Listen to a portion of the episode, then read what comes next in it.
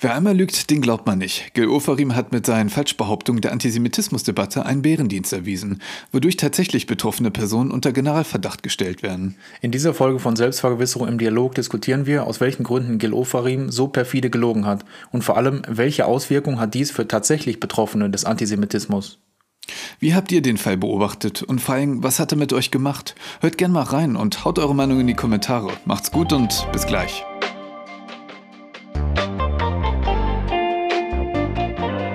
Selbstvergewisserung im Dialog, der Podcast.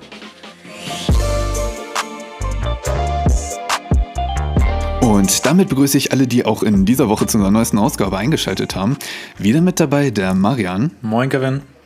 Ja, Marian, du hast es in den Medien letzte Woche vermutlich, ähm, genau wie ich, mitverfolgt, dass es in der Causa Gil Ofarim ein, eine ziemlich äh, überraschende Wendung gab.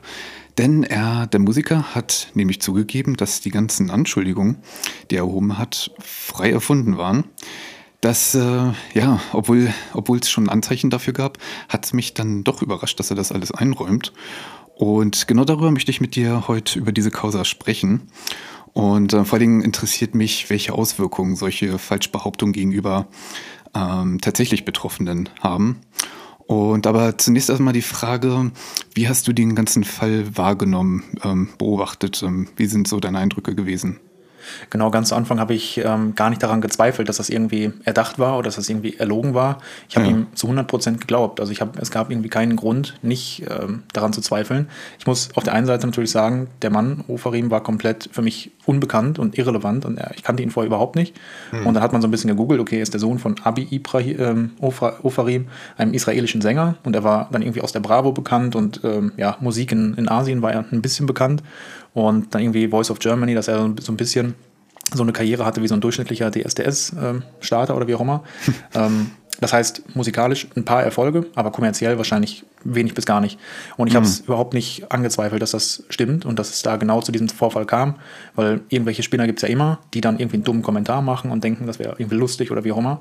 Ähm, das Einzige, was eben besonders war, dass er das medial durch dieses berühmte Video, was er da auf dem Bordstein vor dem Hotel ähm, aufgezeigt hat, dass das ja sofort ähm, steil ging und sofort virtuell also durch die Decke ging. Viral. Und das viral ging, genau. Und dass dann das Hotel dementsprechend auch ähm, entsprechend was, abge- was abbekommen hat, weil die Menschen haben sich dann versammelt am nächsten Tag und gegen Anti- ähm, Antisemitismus äh, protestiert haben, was halt großartig war. Deswegen, ich habe es so wahrgenommen, hm. überhaupt keinen Anzweifel. Es gibt, ähm, ich habe es überhaupt nicht angezweifelt, es gibt nun mal Antisemitismus leider in dieser Gesellschaft, was unfassbar schlimm ist.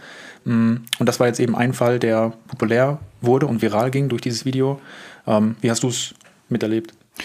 Ziemlich ähnlich. Also ich muss sagen, ich habe von dem auch nicht wirklich was mitbekommen. Also irgendwie hat der, der Name mir schon ein bisschen was gesagt, weil hier und da kam er mal auf, aber so richtig bewusst nicht wirklich. Ähm, wusste eigentlich auch nur, dass es ein Musiker war und das war's schon. Und ähm, sein Vater, der war ja, der ist ja richtig durch die Decke gegangen seinerzeit. Der hat fast sechzig echt? Goldplatten ähm, mhm. bekommen. Also der konnte echt seine Wände damit tapezieren. Und sein Sohn hat halt so gar nichts auf die Reihe gekriegt, muss man leider sagen, musikalisch. Ist aber halt häufig so, wenn die, wenn die Eltern so erfolgreich sind. Genau wie damals John Lennon. Sein Sohn heißt ja Sean Lennon. Der ist nicht ansatzweise aus dem Schatten herausgekommen. Ja, der Schatten und war natürlich nochmal deutlich größer. Und ich glaube, Sean Lennon, der macht, der ist so ein bisschen in Kunst, also dass er so ein bisschen malt und dann hin und wieder mal irgendwie eine Ausstellung hat und irgendwelche zersplitterten Medien, auch im Öffentlich-Rechtlichen, die berichten dann darüber und haben ihn irgendwie ja. so. Ähm, aber ja, das ist immer die Problematik von Sängern, von Künstlern, von, von Menschen generell, würde ich behaupten. Von prominenten Eltern, ja. Und genau, sobald prominente Eltern da sind, das sieht man jetzt, glaube ich, bei Leni Klum. Die ist, glaube ich, jetzt ähm, so, dass sie die eigene, äh, die ersten Modekollektionen oder die ersten Auftritte hat und immer wird sie halt verglichen mit ihrer Mutter und das ist bei, ja. bei, bei Sängern so, bei Musikern, bei, bei, bei Politikern, ja. bei jedem. Und ich ja. habe ähm, ihm auch geglaubt, weil ich keinen Grund sah, ihm nicht zu glauben. Und ich, ähm, ich bin halt grundsätzlich der Einstellung, wenn jemand Vorwürfe erhebt, glaube ich demjenigen auch. Weil, ja, ähm, genau. Ich, ich finde, natürlich hat der Täter immer eine Unschuldsvermutung, gar keine Frage. Aber daraus resultiert ja nicht umgekehrt, dass man sofort dem Opfer misstrauen muss. Das, das, den Fehler darf man nicht machen. Und ähm, aber als es dann stückweise so Zweifel kam, da dachte ich, hm, weil dann kamen auch die Bilder äh, dieser Überwachungskamera und ähm, das, dann kam schon Zweifel und ich dachte mir halt, warum, warum macht er sowas? Also und Zweifel, die Zweifel kamen auf, dadurch, dass die Bild-Zeitung, ich glaube, das war das erste Medium, was so richtig berichtet hat und auch die, die Chutzpe gehabt hat, diese Videos online zu stellen und zu veröffentlichen. Und das war halt überhaupt nicht dieser Judenstern zu sehen. Ja. Der wurde ja verleumdet, verleumdet im Sinne von, pack diesen der Stern David weg. Stern. Der David-Stern, genau. Und das ist einfach das relevanteste Symbol und da hat die Bild-Zeitung die Videos veröffentlicht und auf den Videos war halt nicht in einer Position dieser Stern da. Der hatte irgendwie in der Tasche und laut Zeugenaussagen, und das fand ich jetzt in der Recherche interessant, es gab hin und wieder ähm, Menschen, die haben gesagt, die haben sich auch öffentlich geäußert und gesagt, dieser Stern, der hing da nicht und Ofarim, der hat gepöbelt in dieser ja. Lobby und hat, das ist auch ja. in diesem einen Video zu sehen, dass er da der lauthals am Brüllen war und meinte, sich da verständlich machen zu müssen und dass vielleicht der Hotelmitarbeiter ihm, was weiß ich, das ist jetzt eine Behauptung von mir, vielleicht nicht die Lobby gegeben hat oder die ähm, Villa oder die, äh, den berühmten Raum, wie auch immer, gegeben hat, den Ofarim jetzt unbedingt wollte. Das heißt, er hat nicht das bekommen, was er wollte und hat entsprechend dann rumgepöbelt und den Hotelmitarbeiter fertig gemacht und hat dann keinen anderen Ausweg gesehen, also weil er sich kindlich beleidigt gefühlt hat, ihm dann erstmal das Schlimmste zu unterstellen, was man machen kann, dass er irgendwie hm. jemanden beleidigt hat oder diskriminiert hat und schlechter behandelt hat, weil es ein Jude ist. Das heißt, es ist verleumderisch gegenüber dem Mitarbeiter, ganz, ganz schlimm und perfide dem Mitarbeiter gegenüber, der diffamiert wurde, aber weil er eben sich auf dem Antisemitismus ausgeruht hat, er hat ihn ausgenutzt, Millionen Juden, die im Holocaust gestorben sind, das Schlimmste, was man machen kann, ähm, nur weil sie Juden waren und dann sagt er wieder nur deswegen, weil er Jude ist, er, er, er stellt sich quasi auf eine Stufe ja. in, diese, in dieses Opferszenario von diesen Millionen Menschen, die ermordet worden sind und ich war ja in meinem ähm, Prag-Austausch, war ich ja auch in ähm, Auschwitz, habe das äh, Lager besucht und danach ist man nie wieder jemand anderes, deswegen ich finde, das ist wie gesagt das Schlimmste, was es gibt und deswegen macht es für mich irgendwie diesen Antisemitismus, den er ausgenutzt hat, meiner Meinung nach nur aus kommerziellen Zwecken, ähm, macht es das unfassbar schlimm. Also das ist äh, vielleicht, ich weiß nicht, ob das das Schlimmste ist, was irgendwie in diesem Jahr einem deutschen Prominenten passiert ist, weiß ich nicht. Ähm, aber ich hoffe wirklich, die Karriere ist endgültig vorbei. Du hast ja gesagt, er hat nichts auf die Kette gekriegt. Wie gesagt, das mhm. ist für mich ein No-Name gewesen, für dich ja mehr oder weniger auch. Mhm. Aber sich eben auf dem Rücken von diesen Millionen Juden, die äh, gestorben sind, nur weil sie Juden sind und dann er mit benachteiligt, ähm, das ist für mich eine absolut menschenfeindliche P R-Aktion gewesen, nur aus kommerziellen Zwecken. Ja, und äh, genau das ist so der Punkt, den ich mich auch gefragt habe. Warum macht er etwas? Weil alles hat ja einen Ursprung. Nichts kommt ja aus dem Nichts. Also es, es muss halt ein Motiv geben. Und das habe ich mir dann äh, mal so Schritt, Stück für Stück ähm, zerlegt und auch seine Hin- äh, Hintergrundinformationen zu ihm bezogen und überlegt, warum er das gemacht hat. Und da hatte ich mir dann ähm, einen meiner Bücher zur Hand genommen, die sechsunddreißig Strategeme des, ähm, des Krieges. Äh, ich glaube, so war der Titel. Ähm, oder die sechsunddreißig Kriegsstrategeme, kann auch so sein. Ähm, und da hat mich das so ein bisschen an Strategem vierunddreißig erinnert, sich selbst verletzen. Das macht eine Person unter anderem, um entweder abzulenken oder dem Gegner etwas in die Schuhe zu schieben.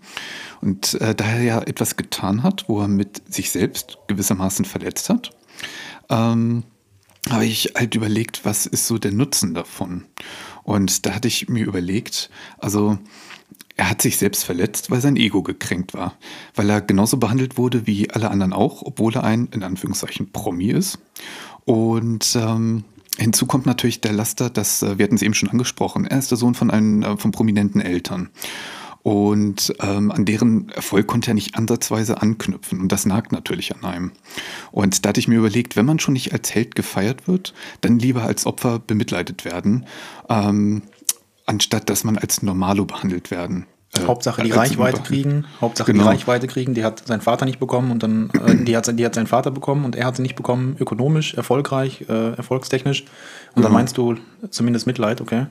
Das hatte ich halt überlegt, weil, ähm, äh, warte mal, Kurt Cobain hatte mal so einen schönen Satz gesagt, I rather burn out than fade away. Also ich äh, brenne lieber aus, als dass ich verblasse. Und äh, weil als Künstler denkt man ziemlich häufig, gerade wenn man prominent ist, in Extremen. Und wenn man schon nicht äh, mithalten kann, dann wenigstens das krasse Gegenteil äh, fahren, als dass man wirklich so im Durchschnitt verharrt. Das ist für halt so Promis ein äh, ziemliches, äh, ja, unerträgliche Situation. Und da ja. könnte ich mir vorstellen, dass das so seine Motivation ist, weil ich kann mir sonst nicht vorstellen, was sonst der Grund sein soll. Also ich, ja, ich glaube auch, es war nicht geplant von ihm. Ich glaube, dass es war wirklich eine Affekthandlung äh, von ihm. Und, ähm, ja, das glaube ich auch. Er hatte dann, er hatte zum Beispiel gesagt, er hätte nie geglaubt, dass das Video so groß wird. Und hatte dann halt die, diese ganzen Shows. Er war in Stern T V. Ich habe zum Beispiel ein Video gesehen, wo ähm, sich jemand gerade mit Steffen Halaschka befasst hat. Der hat gesagt, ich wurde zweimal belogen, auch persönlich. Die, ganze, die ganzen Zuschauer wurden belogen. Und er hatte halt die Möglichkeit aus dieser Affekthandlung, also ich glaube auch, dass, es, dass er das überhaupt nicht so geplant hat und dass es aus dem Affekt geschehen ist. Aber er hatte hundertfach die Möglichkeit, dass... Äh, wieder gerade zu bügeln und gerade am Anfang. Und da muss man auch einfach den Stein stoppen, bevor er zu schnell ins Rollen gerät und er ihn dann nicht mehr unter Kontrolle bekommt. Ähm, genau, also die, die Aussage kann ich schon mal von dir stützen. Also er hat sich verglichen mit seinem Vater und der war halt sehr, sehr erfolgreich und er ist an diesen Erfolg nicht rangekommen, dass er dann Hauptsache in den Medien war, also besser negativ als gar nicht. Mhm. Und ja, ich habe jetzt noch gesehen, er hat sein Buch zum Beispiel vorher rausgebracht, also jetzt nicht direkt vorher, ähm, mhm. aber es gab ein Buch vorher von ihm und das hat sich dementsprechend noch deutlich besser verkauft oder die, die Verkaufszahlen sind in die, in die Höhe geschnellt nach diesem Video, nach diesem ganzen Prozess. Und dann hat er diesen Stein ins Rollen gebracht und hat ihn eben nicht aufgehalten, auch weil er gesehen hat, oh, meine Verkaufszahlen geht hoch, meine Wikipedia-Aufrufe gehen hoch und äh, meine Musik wird öfter, öfter gedownloadet, gekauft, angehört, gestreamt, wie auch immer. Also ich bekomme gerade Aufmerksamkeit und warum sollte ich jetzt diesen Stein der, der negativen Propaganda gegenüber diesem Hotel, die ich aus, ausgelöst habe, warum sollte ich die ja, lassen, warum sollte ich das jetzt wieder zurückholen und warum sollte ich mich jetzt irgendwie als, als Buhmann darstellen? Ähm, ich hoffe einfach, das geht gut. So, und dann hat er irgendwie... Das Problem ist, bei diesem Strategem, man muss es bis zum Ende durchziehen. Wenn, denn wenn man ähm, das auffliegen lässt, dass es ein Strategem war, dann kommt der Bumerang nur umso härter zurück. Da er aber leider nichts mehr beweisen konnte, im Gegenteil, die Gegenseite konnte beweisen, dass er lügt, ähm, war er echt auf verla- verlorenem Posten.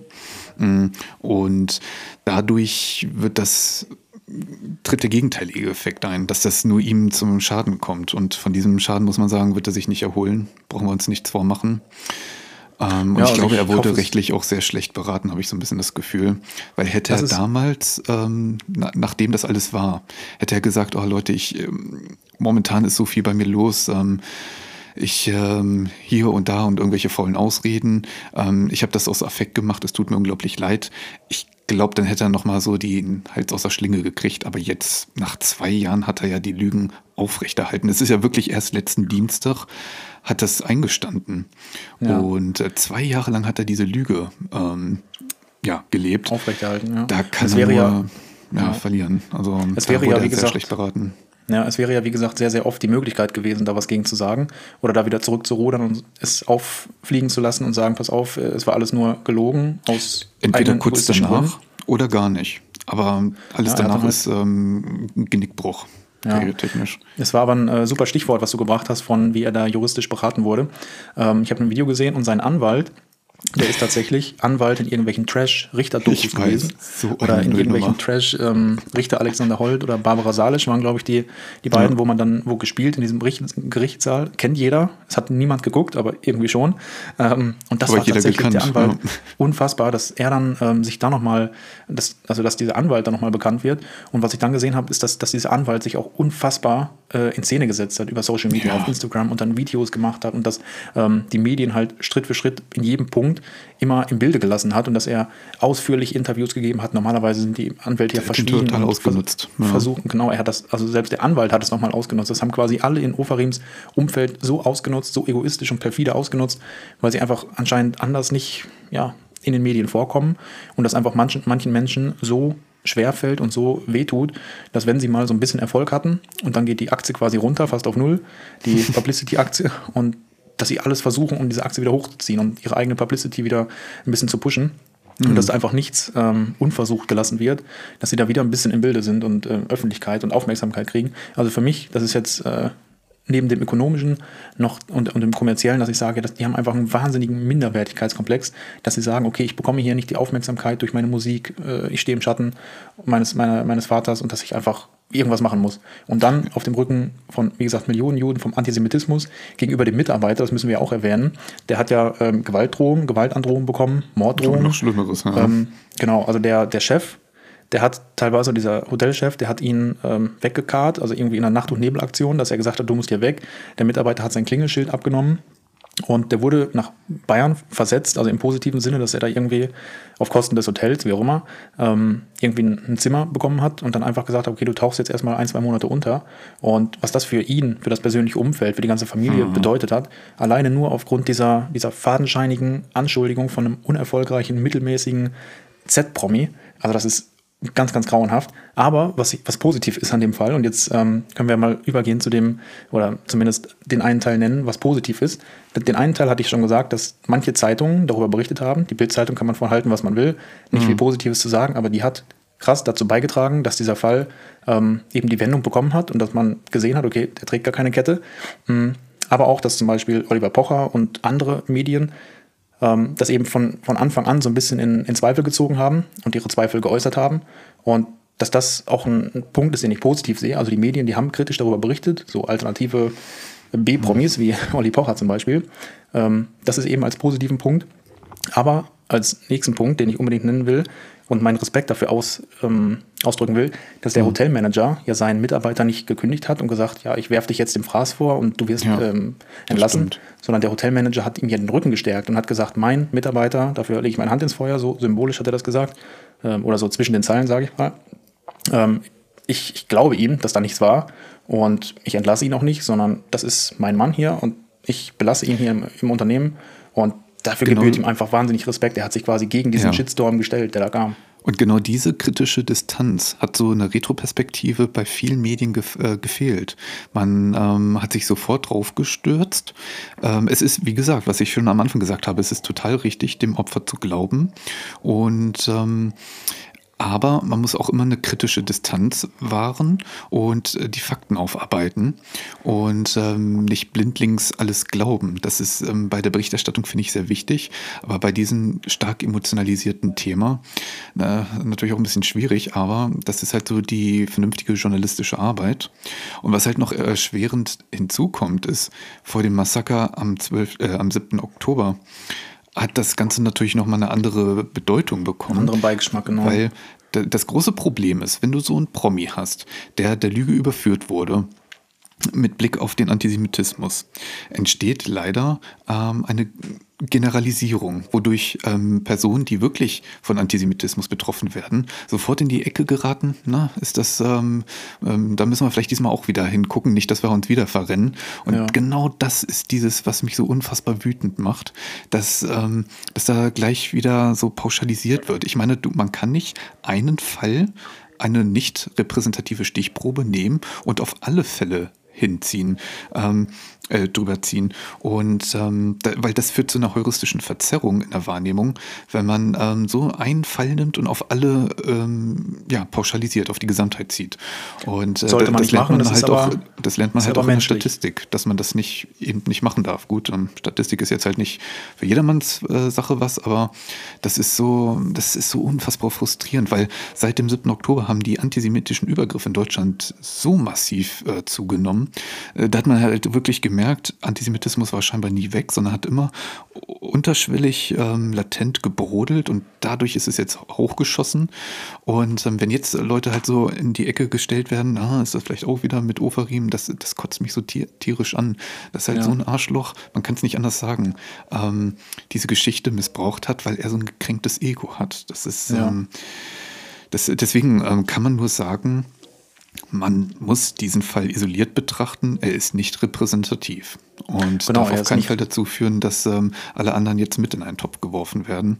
Weil das ist genau wie, ähm, wie damals bei, bei Kachelmann oder bei Andreas Türk, wo dann herauskam, die Frau hat wirklich gelogen, was ähm, dem sexuellen Missbrauch anging. Und dann sofort wieder alle Frauen in Generalverdacht stellen, ne? Lügt die jetzt auch wieder. Ähm, oder bei Luke Mockridge der Fall. Äh, und das, das, das geht einfach nicht. Das ist, äh, ja, es kommt vor, okay, aber es ist ein verschwindend kleiner Prozentsatz ähm, von allen Fällen. Ja. Und das führt nur wieder dazu, dass die wahren Betroffenen sich nicht trauen zu öffnen. Und, ähm, vollkommen richtig, weil sie Angst haben, dass ihnen nicht geglaubt wird. Ja, und der ja. Fall Ofarim hat einfach jetzt zur Folge, dass Jüdinnen, Juden weniger geglaubt wird, wenn wieder ein antisemitischer Vorfall passiert. Und so wie du schon sagst, also Antisemitismus, den haben wir in, in unserer Gesellschaft. Ich will behaupten, in jedem Land gibt es Menschen, die irgendwie so ein verqueres, grauenhaftes Gedankengut pflegen oder mhm. haben. Das ist unterschwellig irgendwo immer dabei. Und wenn sich jetzt halt ein Jude irgendwie beleidigt fühlt oder wirklich beleidigt wurde, aufgrund der Tatsache, dass er ein Jude ist, mhm. ähm, dann ist es eben eine Gewalt-Diskriminierungserfahrung und die Person hat dann irgendwie Angst, sich zu äußern und zu öffnen und zu sagen, ja, ich wurde hier diffamiert, alleine aufgrund meines Glaubens.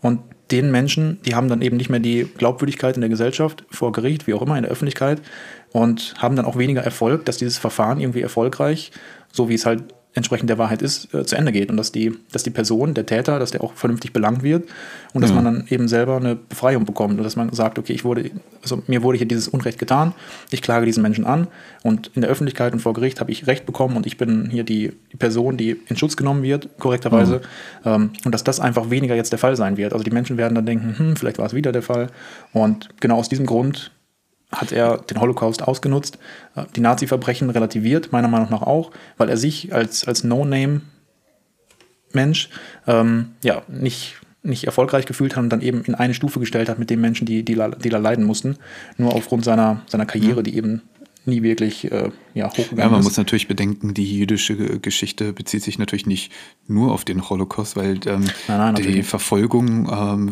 ist ja schon Jahrhunderte oder Jahrtausende alt und ähm, dass er, er hat das quasi Ganze als einen, missbraucht hat.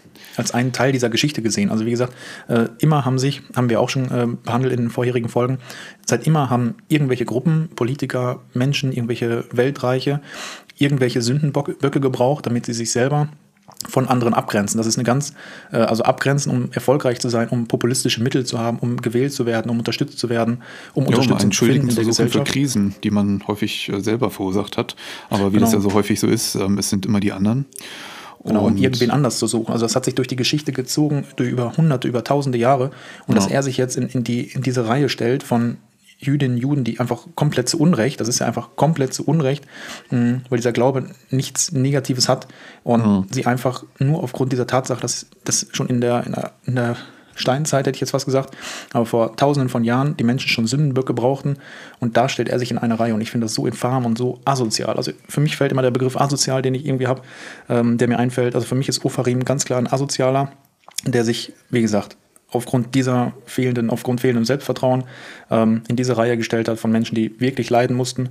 Und deswegen ja. ist das für mich wirklich der, der ich meine, Mensch. Wir, hatten, das, ja. wir, wir, wir haben schon ähm, Juden in Deutschland, die sagen, sie trauen sich nicht mehr, ihre Kippa zu tragen oder ähm, sie überlegen, zurück nach Israel zu gehen, weil sie sich da sicherer fühlen. Also das ist einfach eine Bankrotterklärung ähm, in Deutschland, dass da so wenig für getan wird. Das ist so, es ist für mich nicht verständlich in keinster Weise. Und, ja, der, der Zentralrat ähm, der Juden hat ja zum Beispiel schon gesagt, ja, er hat uns wirklich einen Bärendienst erwiesen. Wir machen hier ja. Arbeit äh, Tag ein, Tag aus und versuchen diese antisemitischen Straftaten unter Strafe zu stellen und wir versuchen dem nachzugehen und wir versuchen die Bildung auch in die Schulen zu bringen, in die Unis zu bringen, um wirklich zu sagen, genau das, was wir jetzt gesagt haben. Also dass Antisemitismus einfach eine, eine Plage ist, die in der Menschheit vorhanden ist, aus überhaupt keinem Grund, sondern nur aus egoistischen Gründen, den der anderen gegenüber, also egoistischen Gründen der anderen, um irgendwen zu brauchen, auf den man die Krisen abwälzen kann, um sich selber besser darzustellen. Ja, und ich dass das ich weiß allerdings nicht, wie sinnvoll oder wie effektiv das in der Schule das zu behandeln ist. Also es ist auf jeden Fall notwendig, gar keine Frage. Und je mehr aber darüber geredet ich, wird, desto besser, würde ich sagen. Ja, natürlich, natürlich. Nur wenn ich äh, mir anschaue, mh, in der islamischen Kultur wird, ist, der, ähm, ist der Antisemitismus ziemlich weit verbreitet und da wird er schon fast mit der Muttermilch aufgesaugt. Und wenn man sich die Strukturen da mal anguckt, dieses Patriarchat, wo der Vater so das Oberhaupt ist und wenn dann das Kind in der Schule ähm, erfährt, äh, Juden sind genauso gleichberechtigt wie alle anderen auch, kommt dann aber nach Hause und hört nur antisemitische Hetze, dann verpufft das natürlich, weil was äh, die, wenn das, wenn das noch eine Lehrerin ist, dann ist das ja sowieso egal, was die sagen. Und wenn es der große Vater sagt, ähm, dann ist das schon, wird das schon richtig sein.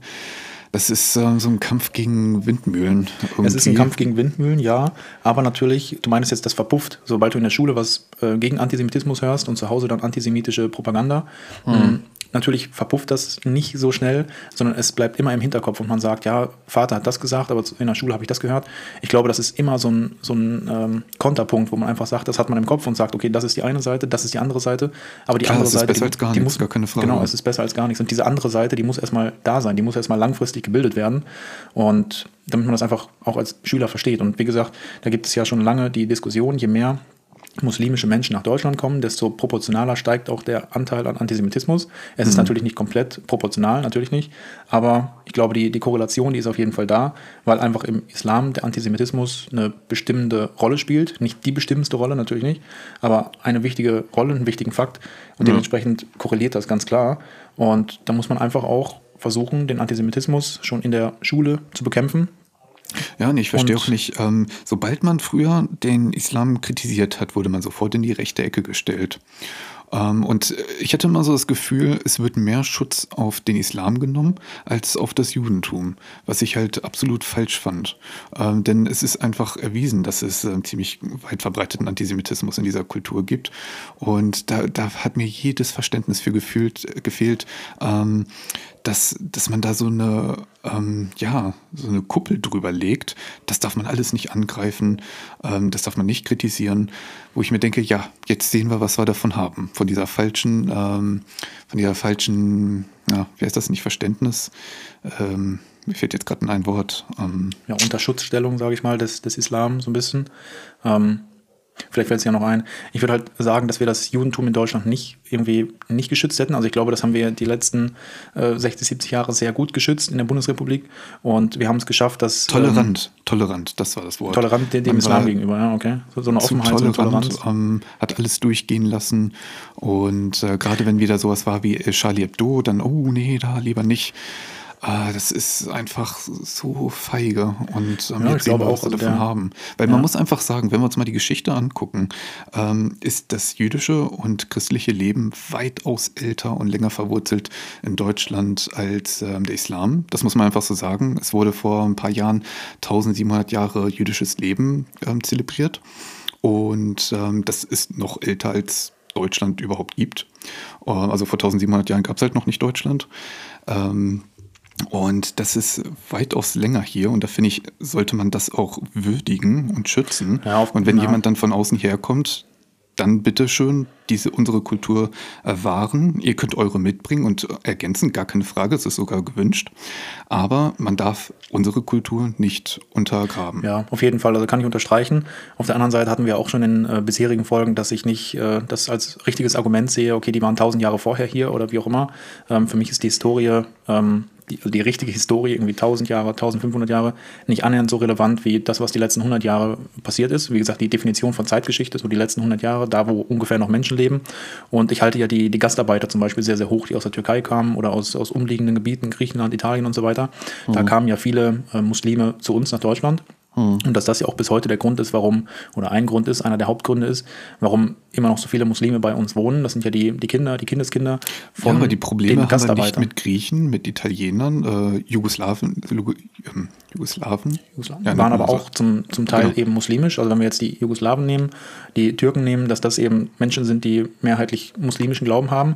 Zum ich meine, die Griechen und Italiener haben sich ganz gut integriert. Das, äh, diesen Antisemitismus ja, hat man halt hauptsächlich in, dieser, in diesem Bereich das Problem. Ja, bei den Italienern, bei Bei den Griechen, da hat man dann, ich nenne es mal so, das, das Privileg, dass die Religion nicht ganz so ernst nehmen oder dass die die Religion haben, die wir hier schon hatten, das christlich-jüdische Abendland. Aber die Muslime, die kamen eben aus einem anderen religiösen Kulturkreis, und mhm. die hatten es dann, ich sag mal, ähm, ja, schwerer, sich religiös und kulturell einzuleben, und deswegen sieht man ja auch noch ganz oft, dass es eben äh, Parallelgesellschaften sind, dass in vielen Stadtteilen eben viele ähm, Kinder von Gastarbeitern oder die heutigen, die immer noch Gastarbeiter, Das, und die, Familie, die Familien, dass die in Familien sind mit auch Gastarbeitern, dass sich das eben ähm, ja, kollektiv so zentriert und dass die Menschen nah beieinander leben und dass dadurch dann eben auch der Antisemitismus so ein Stück weit stärker, ähm, stärker Raum gegeben wurde, dadurch, dass es eben ein wichtiger Teil ist im, im Islam.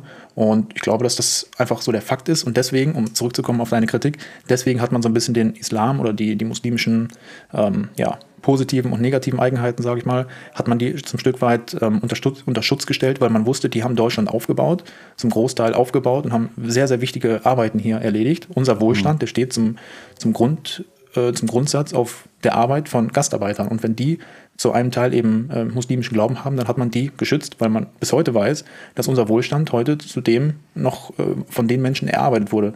Und das muss man einfach hoch schätzen. Und deswegen wurde immer so ein bisschen ja, Toleranz gegenüber dem Islam geäußert. Glaub, aber ich würde halt immer sagen, das Judentum... Ähm, das ich glaube, das hat aber auch halt damit zu tun, dass ähm, im Ersten Weltkrieg Deutschland und das Osmanische Reich ähm, zusammengearbeitet haben und dass da so eine gewisse Historie drin besteht. Ja, also es macht vielleicht einen Aspekt aus, aber ähm, ich glaube, dass wer da jetzt irgendwelche Verbindungen hatte. Ich habe äh, neulich den Film Napoleon geguckt und dann hatte auch Großbritannien und Preußen zum Beispiel gegen Napoleon und dann Russland und ähm, also ich, das sind äh, immer so Bündnisse gewesen, die nicht allzu lange gehalten haben, natürlich, aber dass man das nicht in die heutige Zeit ähm, übertragen kann. Ich glaube, dass da immer so eine ja, mhm. Kriegsverbindungen, die sind temporär, die haben ökonomische Aspekte, kulturell, politische Aspekte, geografische Aspekte und das, dass man jetzt sagen kann, wir stehen dem, ähm, dem Islam oder den Muslimen näher, weil neunzehnhundertvierzehn bis neunzehnhundertachtzehn wir mit dem Osla- Osmanischen Reich zusammen eine Koalition hatten, militärisch im Krieg, ähm, ja, würde ich nicht unbedingt sagen, dass das bis heute nee, nachwirkt. Nicht. Also das, ähm, das christliche und das jüdische Leben ist halt äh, historisch bei uns ähm, verankert. Dass, ähm, dass, äh, diese Verbindung, das war halt äh, Kriegspakt, ähm, muss man so sagen. Ähm, genau. Und äh, ja.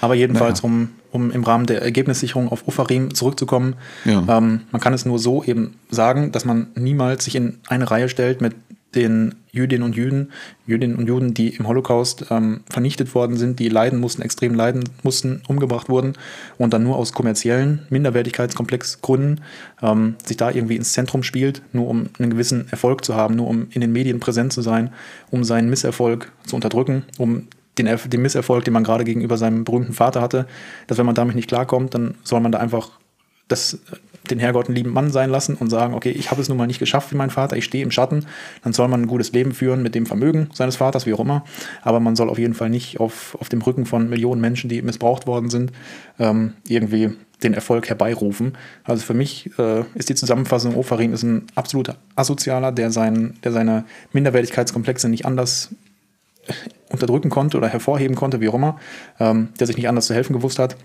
Und dementsprechend äh, ist er zu Recht gerade unten durch, bei vielen in den Medien, bei vielen Menschen. Und ich hoffe, das bleibt er auch noch bis zum Ende seines Daseins. Ja, also er hat natürlich wie ähm, so ziemlich alle Täter ein Recht auf, ähm, auf Rehabilita- Rehabilitation und dass man, ja, das...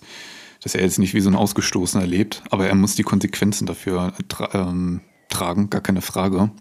Ähm, aber ich bin halt auch ein Gegner gegen Lynchjustiz und das, ja, er hat natürlich ein Recht nach wie vor in unserer Gesellschaft zu leben und ähm, dass, dass, dass ähm, Straftaten dann auch irgendwann, ja, ad acta gelegt werden, kann man nicht so sagen. Also es hängt immer auf die, hängt von der Straftat ab und ähm, dass er, wie gesagt, immer noch einen Anspruch hat, ähm, Teil unserer Gesellschaft zu sein, gar keine Frage.